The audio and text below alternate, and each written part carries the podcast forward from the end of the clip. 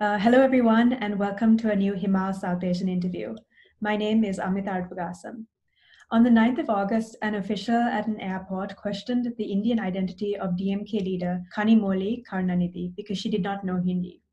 In response, Kanimozhi tweeted, I would like to know from when being Indian is equal to knowing Hindi. The incident triggered viral responses on social media, and this is not unusual. India often sees tension along linguistic and ethnic lines. At the beginning of this month, the Indian central government proposed legislation in parliament under which Jammu and Kashmir, JNK, will have five official languages, even though Urdu has been JNK's sole official language for 131 years. This move comes as many within Jammu and Kashmir are fearful of continued subjugation of the local population by the Indian central government. Today, to discuss language politics in India, we are speaking to Mithilesh Kumar Jha, Mithilesh is the author of Language Politics and Public Sphere in North India, Making of the Maithili Movement, and we are very happy to have him speak with us today. Thank you. Thank you, Amita, for having me here. Uh, Mithilesh, can you tell us uh, to begin with how you came to be interested in studying Maithili, uh, the Maithili movement and more broadly language politics in India? Uh, I speak Maithili, so Maithili is my mother tongue. And when I grew up, I was uh, familiar with the tension that was there between Hindi and Maithili. When I completed my post graduation from Delhi University, there also I saw a kind of tension in terms of pedagogy, teaching, and uh, often uh, visible discomfort between Hindi medium students and English medium students in the university. That uh, somehow provoked me to think about uh, the linguistic economy, linguistic um, tensions that was not just there among the communities, among the speakers, but also penetrate different institutions of state. So in my MA, I seriously began to think about exploring the language question in India, historically and also in the contemporary politics. And there was a number of debates and discussion already on Hindi or Urdu or Hindi and English. But what was happening within the different so-called varieties or uh, dialects of Hindi was something I thought will allow me to understand the broader contours of politics, linguistic hierarchy, and so on. Uh, for context, can you tell us how many people speak Maithili and where they're located? Yeah, so about the number of speakers, there is a, uh, um, uh, I mean, uh, different opinions. Linguistically, it is an Indo-Aryan language spoken by, um, according to census of India, um, 13.5 million speakers. That is the official figure. Of course, it is contested by the speakers themselves. When uh, Grierson was writing, and on that basis, many organizations and communities working on uh, for uh, the recognition of Maithili, uh, they claim to have about 6 crores speakers. So uh, and that's the huge difference between the official figure and um, the claim by the organization or the association working for the protection or the recognition of a particular language. It is spoken geographically in North Bihar, in Indian part of um, the subcontinent and also many other parts also where, where uh, there is sizable uh, population in different cities, different states in India, such as in Jharkhand very recently, it is now recognized as the second official language in the state. And also in Nepal, particularly the Tarai region, uh, there are millions of speakers.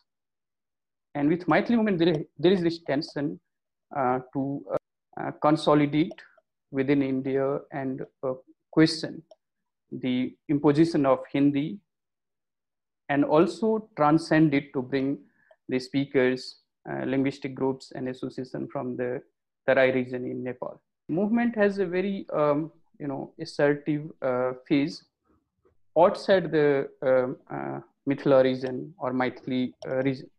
So in Delhi or in Kolkata, immediately after independence, or in Jaipur or Benares, there was the first uh, beginning of assertion about Maithili being distinct language and demanding um, their rights and recognition from the government, from the institution of the state, and so on. You've talked about uh, how Maithili has uh, emerged as a movement and how it's um, you know resisted the expansion of Hindi. Uh, could you draw upon that research and also um, other regional language movements and tell us how they do that and what form the struggle or resistance has taken? Um, particularly if we talk about Hindi heartland or what we call North India, the linguistic economy of North India uh, has been fraught with the tension between Hindi and Urdu, and also because this tension is associated with a particular religion and also certain idea of nationality or nationalism. And that has become a very dominant, authoritative, symbolic uh, construct during the nationalist movement and to a great extent in the post-independent phase as well when state and its official bodies began to uh, expand uh, Hindi in as many area as possible also beyond the uh, Hindi heartland beyond the North India as well and there is the resistance to such expansionist ideas or policies of uh, Hindi uh, imposition by the state and its institution. In North India, uh, what was happening during the same time, the consciousness on the basis of language is rooted with a sense of identity or a sense of community identity. Now, those tensions were there even when Hindi was questioning say Urdu and immediately after independence, the imposition of English. So there is this genuine grievances against uh, the imposition of English, uh, Ram Manohar Lohia, and many uh, thinkers, activists, and parties question the imposition of English on uh, the Hindi-speaking uh, people. The modes of their uh, assertion have been in the modern time, as you know, with the nation state and the ideological significance of language in constructing the idea of nation, the print has played a very uh, significant role. So for these linguistic communities, the publication of magazines, journals, novels, stories, and so on become a kind of mode of resistance because most of these linguistic communities had a very rich oral tradition, which is there even today. And that moods continue and began to take other forms also, such as uh, demonstration, protest, petitioning, or you know, sending the memorandums and all. And Maithili has followed it uh, and uh, adopted different moods as it evolved from the colonial times to uh, contemporary times. So it has been a very long struggle, about 150 years. And the linguistic movement has seen different phases in the recent phase it has become you know very uh, agitative following you know the other social political movement and their method of uh, uh, resistance. But these movements began with the publication of magazines journals uh, novels and so on. And bhojpuri awadhi and other linguistic groups are also following the similar traje- trajectories as well you said that there was a difference between um, when regional language speakers adopt Hindi as their language versus when the Hindi movement or Hindi speakers appropriate the language spaces of speakers uh, speaking regional languages. Can you flesh out the difference there? For these linguistic communities, as I said, be it Maithili, Awadhi, uh, or um, Bhojpuri, Magadhi in the region, they uh, did support Hindi's claim to be the national language of India. And as I said, there was a kind of ideological formation connecting language with the issue of religion and nationalism. In that construct, these linguistic groups did support Hindi and its claim to be the national language. However, the speakers of these languages were very conscious of their distinct identity, their own literary tradition. Many of them was not as vocal or as assertive as few of them have been, such as Maithili, Bhojpuri, Awadhi, and so on.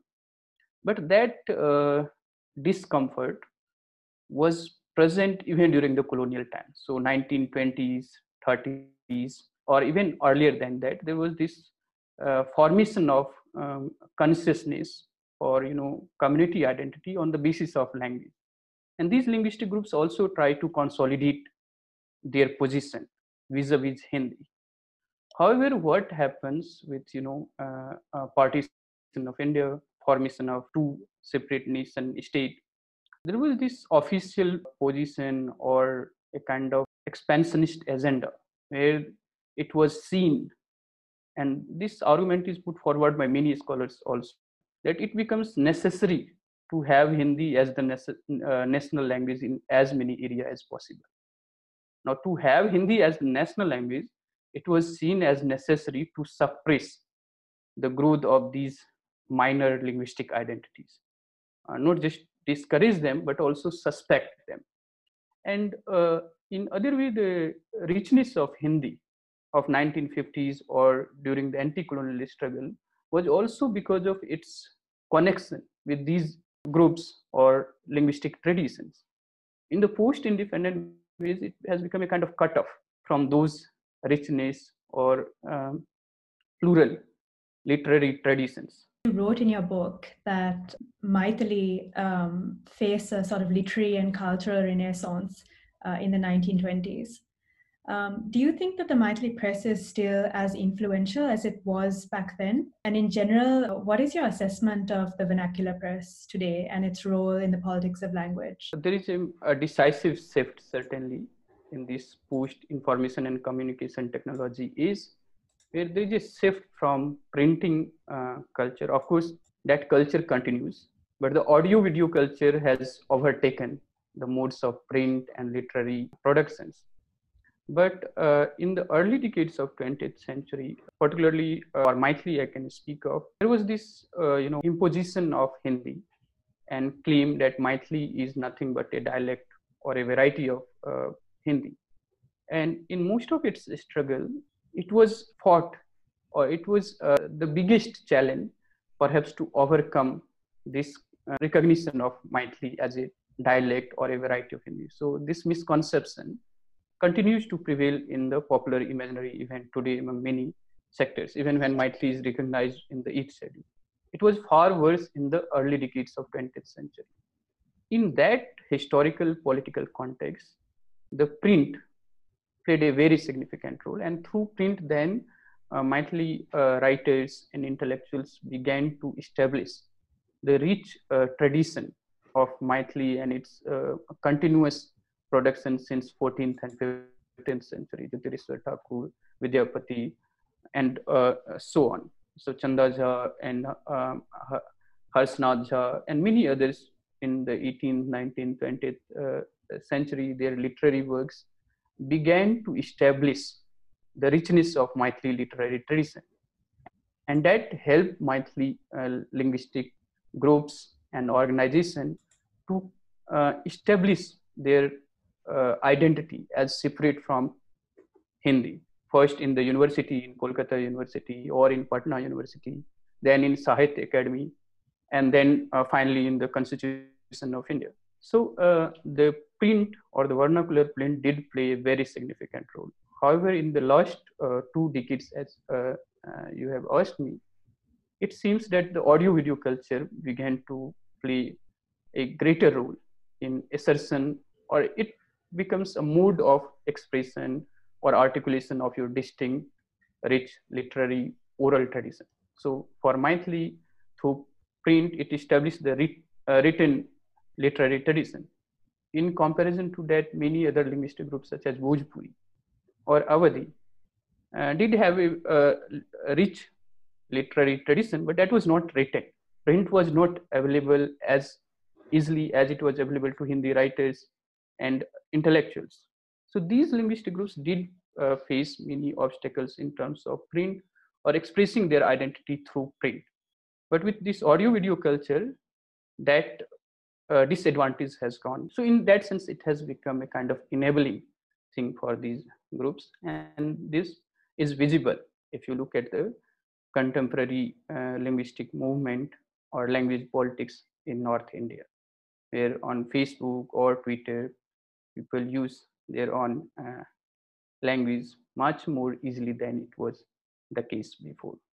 Something I, I noted in your book was that um, you write that many people seem to be indifferent to the reality of Hindi imposition. Um, and I was wondering why do you think that is, and you know how did the Maithili movement uh, actually operate in order to spread awareness among the public? Maithili movement in North India has the history of 150 years. And this uh, history of 150 years is consistent with the persistent, indifferent attitude of the masses.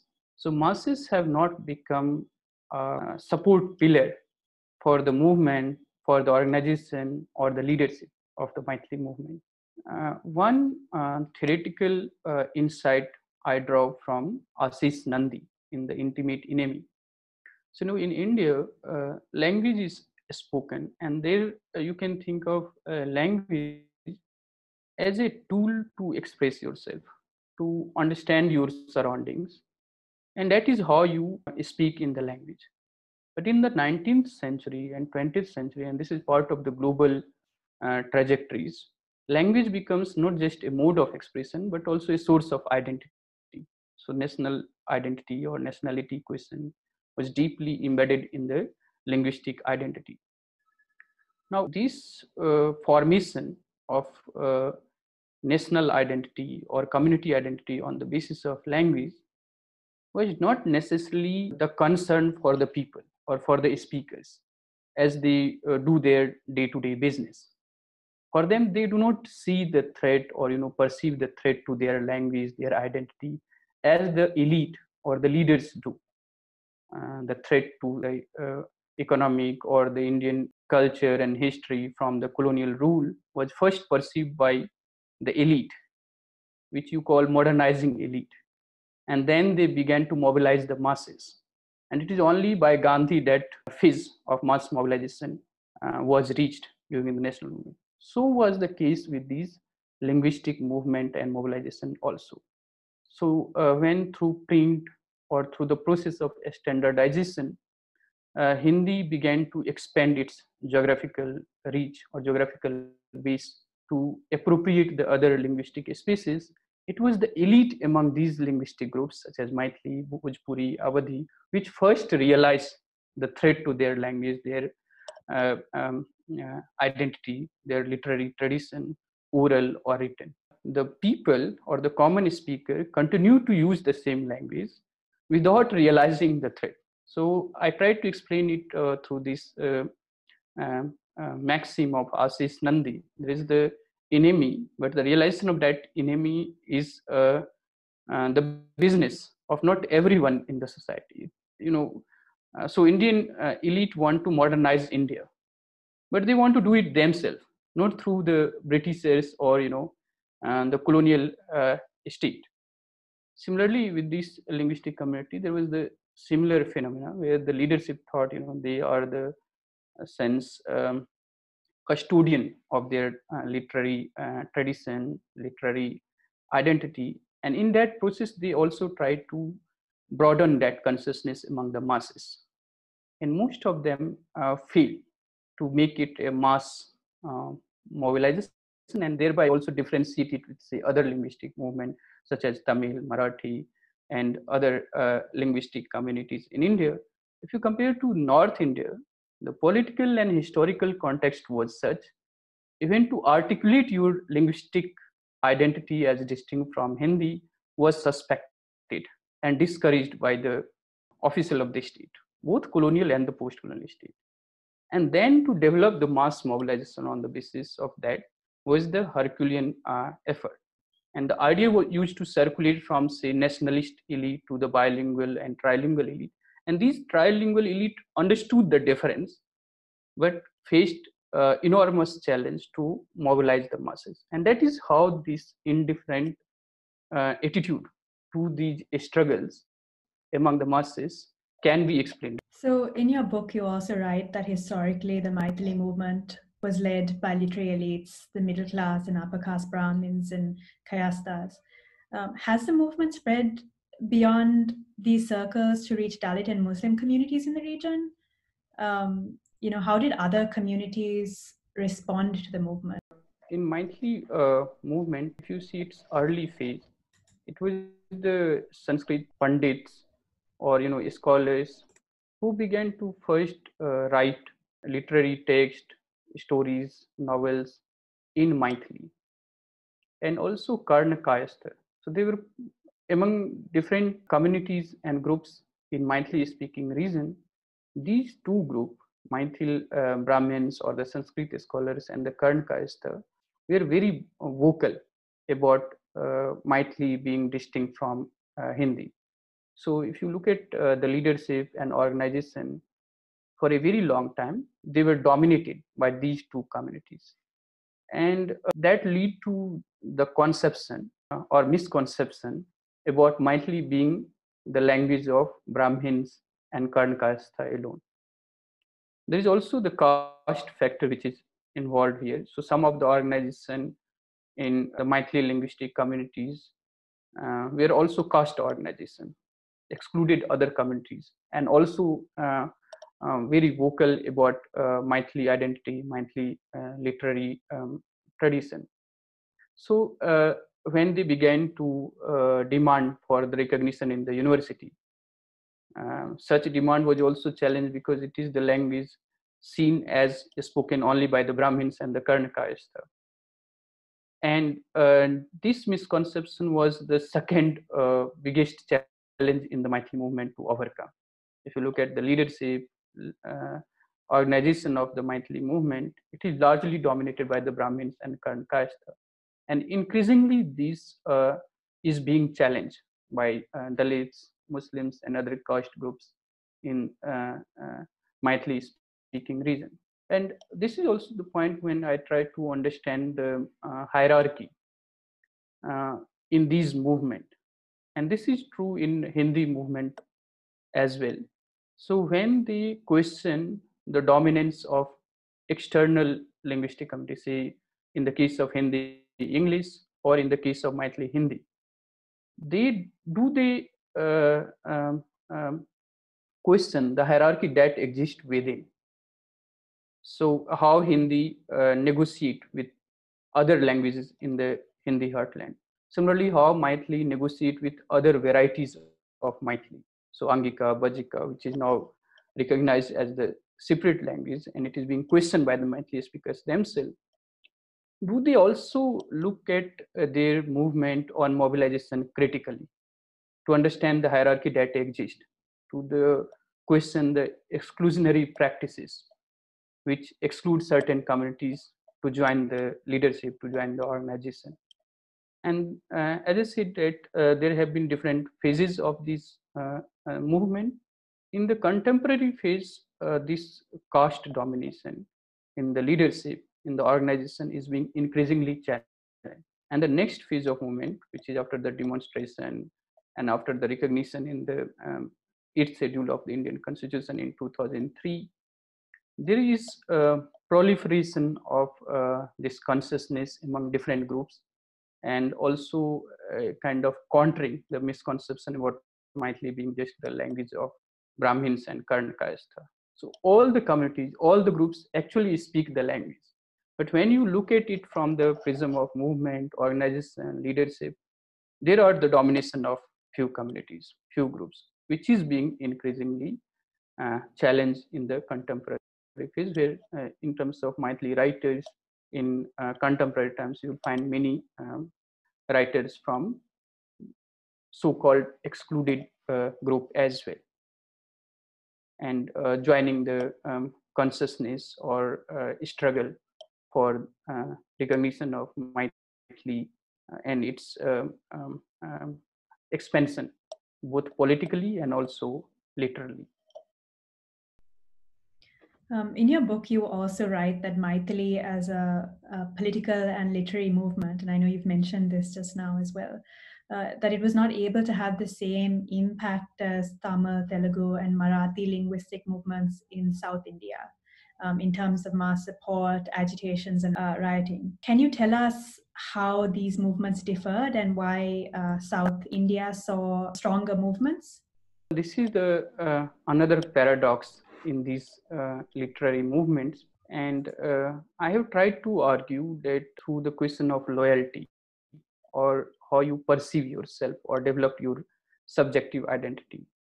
So, in the case of North India, for the speakers of these languages such as Maithili, Bhojpuri, Awadhi, Hindi was not something which they um, questioned or you know opposed. So they uh, supported Hindi as the national language. At the same time, they were aware of their own distinct literary tradition. So there is a kind of divided loyalty. They want uh, to protect their literary tradition, uh, linguistic identity. At the same time, they support Hindi and you know the, uh, historically politically the struggle in the hindi heartland was between hindi and urdu hindi and english and in that bigger struggle these linguistic communities did support hindi the discomfort was visible from the very beginning among these uh, you know uh, trilingual bilingual elites about hindi and its uh, regional varieties so called they began to assert it more vocally more become more agitative when their speech began to be appropriated by the Hindi and their identity was um, began to be uh, appropriated within the larger framework of uh, Hindi. So these linguistic communities in North India did face that historical political challenge. In comparison to that, uh, say in Marathi, Tamil, Telugu, uh, you see a kind of association with a particular linguistic form among the speakers. So Telugu speakers do not have that divided loyalty as say Maithili, Bhojpuri, and Awadhi speakers have. And that leads to a kind of more uh, prominence in their assertion or in their agitation against the imposition of Hindi, which you see even in the contemporary um, uh, politics as well when uh, the state tries to impose Hindi. And Hindi uh, uh, and any other Indian languages, uh, one of the difficulties or challenges uh, to look at it as a source of conflict, reduce it merely to the question of identity. But it can also be a source of uh, bridging the gaps or divides.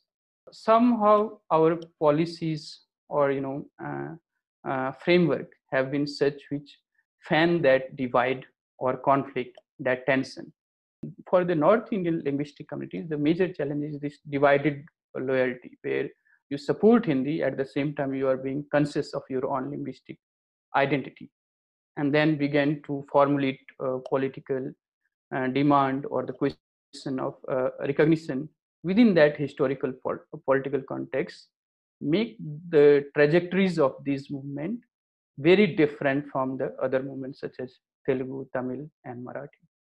At the beginning of this interview, you mentioned that uh, Maithili is spoken by Nepalis as well. So it's actually spoken by 11% of Nepalis, making it the second most spoken uh, language in Nepal, second only to Nepali.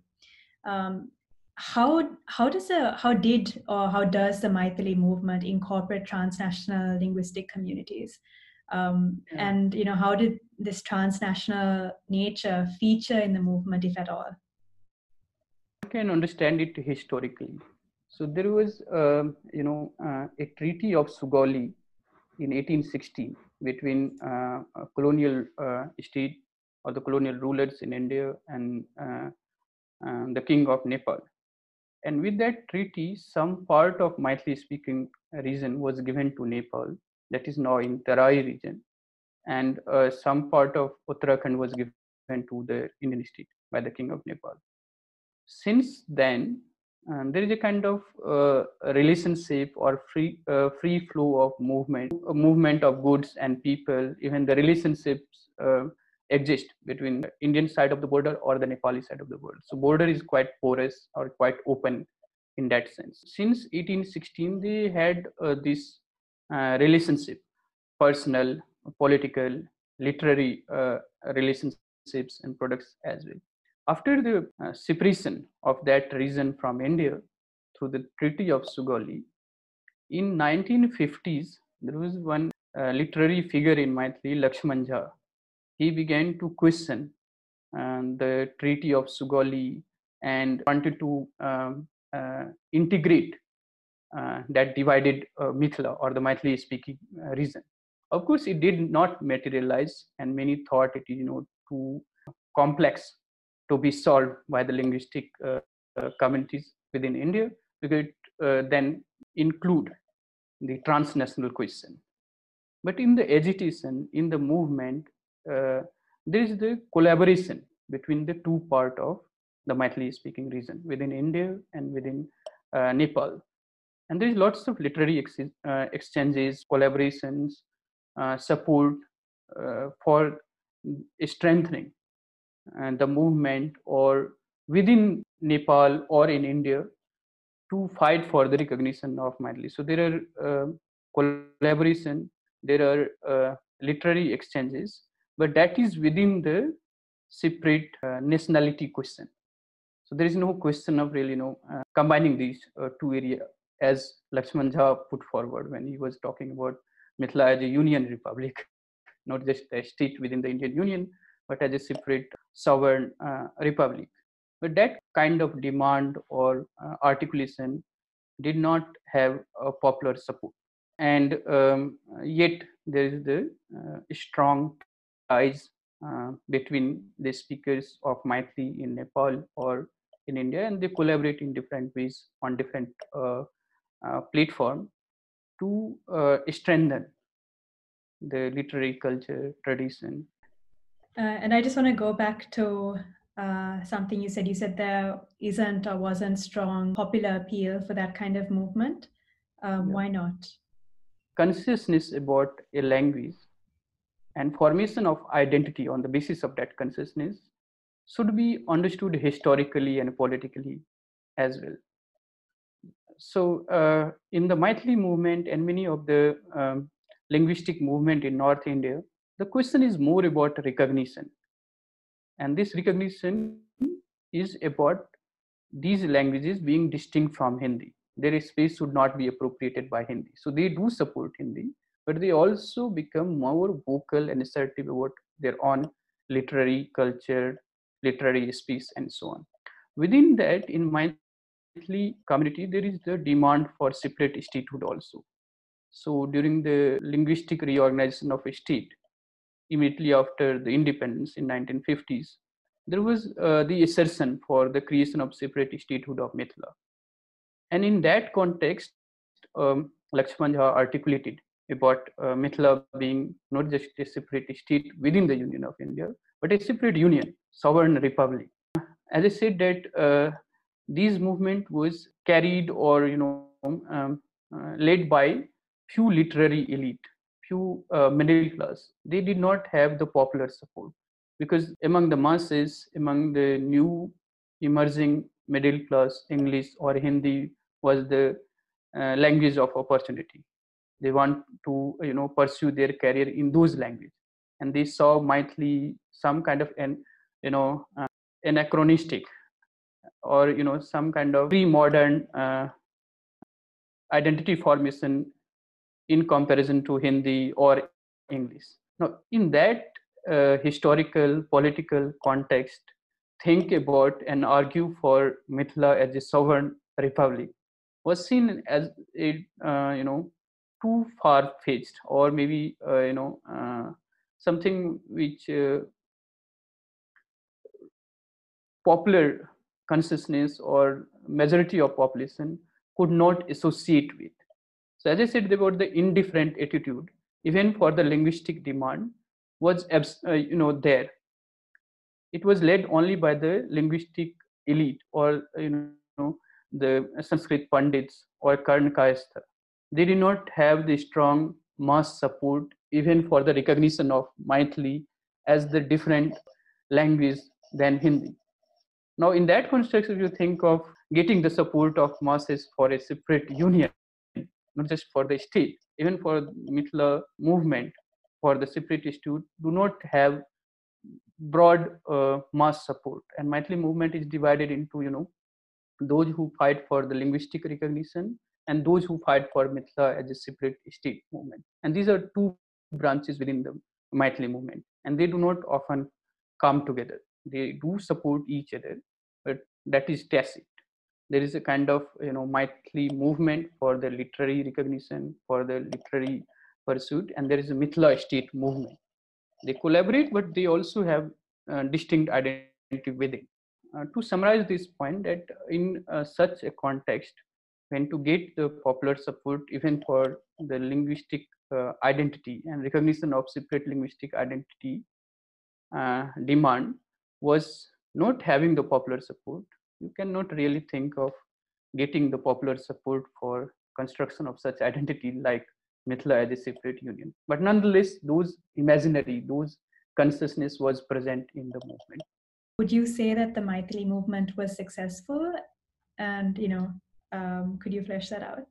If you look at uh, considering the historical uh, context of uh, language movement in North India, Maithili movement is a successful movement because it has been able to uh, consistently challenge the appropriation of its identity and space by the Hindi speakers. So, um, in um, uh, recognition uh, in the universities or in the Sahitya Akademi, and finally um, by the Constitution of India, is the outcome of a hundred years of struggle.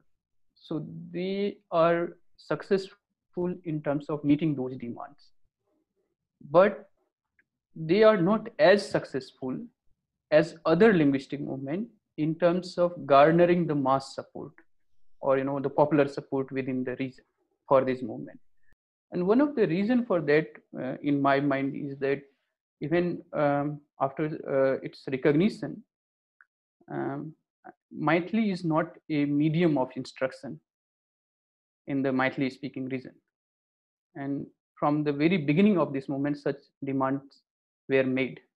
It was even accepted and approved by the state. But in its practice, it was not really uh, materialized.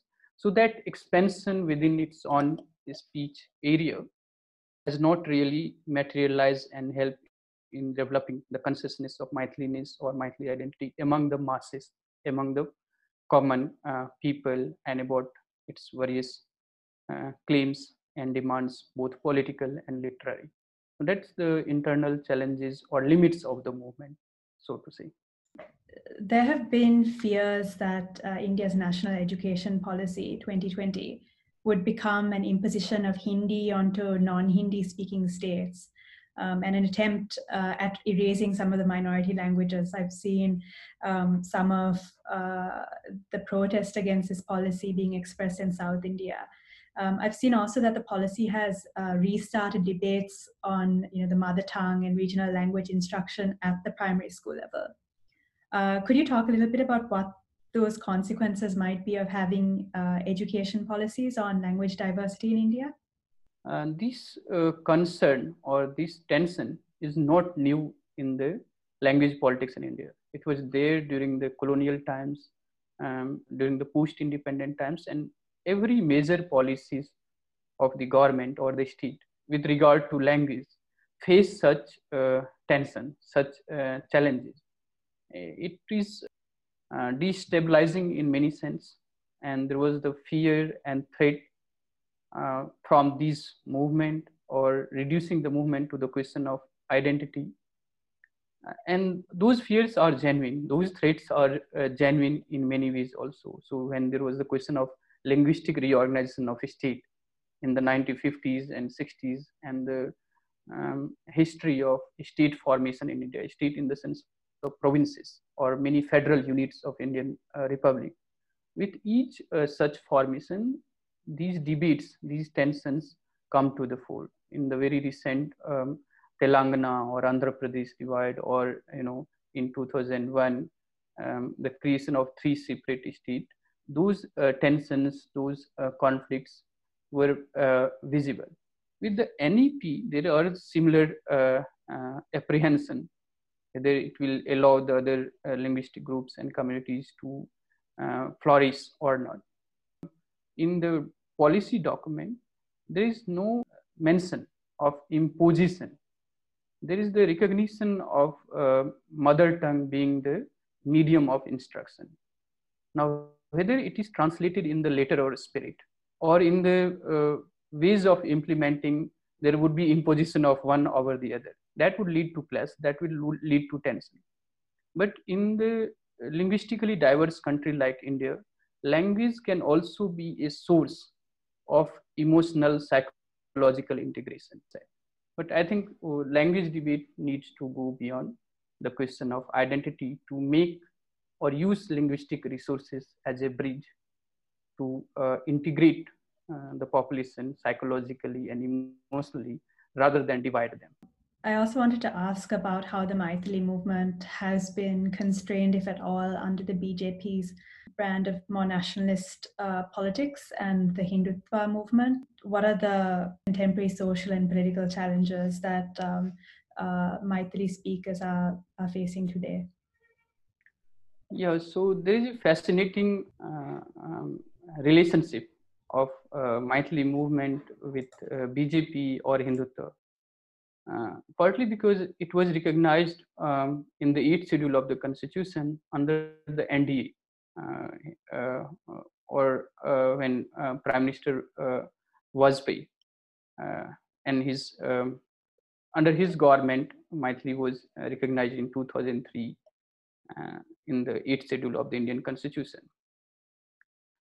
However, uh, and many other linguistic groups also have a discomfort with uh, the ideas of one language, one nation, and such uh, narratives of nation and uh, uh imaginary of nation. Because India is a uh, secular or plural countries, and the nationalism in India is very uh, different from the Hindutva conceptualization of nation. So that's a um, assertion. But, uh, historical emergence of national idea or nationalism in India is on the basis of the plurality, recognition of diversity. And uh, it should not be, you know, refashioned in a uh, homogenizing way. Modernity and the process of modernization is also about homogenization of difference, diversity, and heterogeneity and there is the genuine apprehension about such politics such process among many linguistic communities including Maithili. nonetheless um, they share a very uh, peculiar relationship with bjp and nda especially as i said that in the recognition of Maithili, bjp and nda did play a significant role in the eighth schedule of indian constitution and yet in the imaginary or you know the possibilities of um, uh, expressing or asserting their distinct identity whether that would be possible or not is a question of debate and discussion who are your favorite authors or uh, you know if you want to learn more about uh, Maithili, uh, who are your favorite favorite writers in in the language one of the most favorite uh,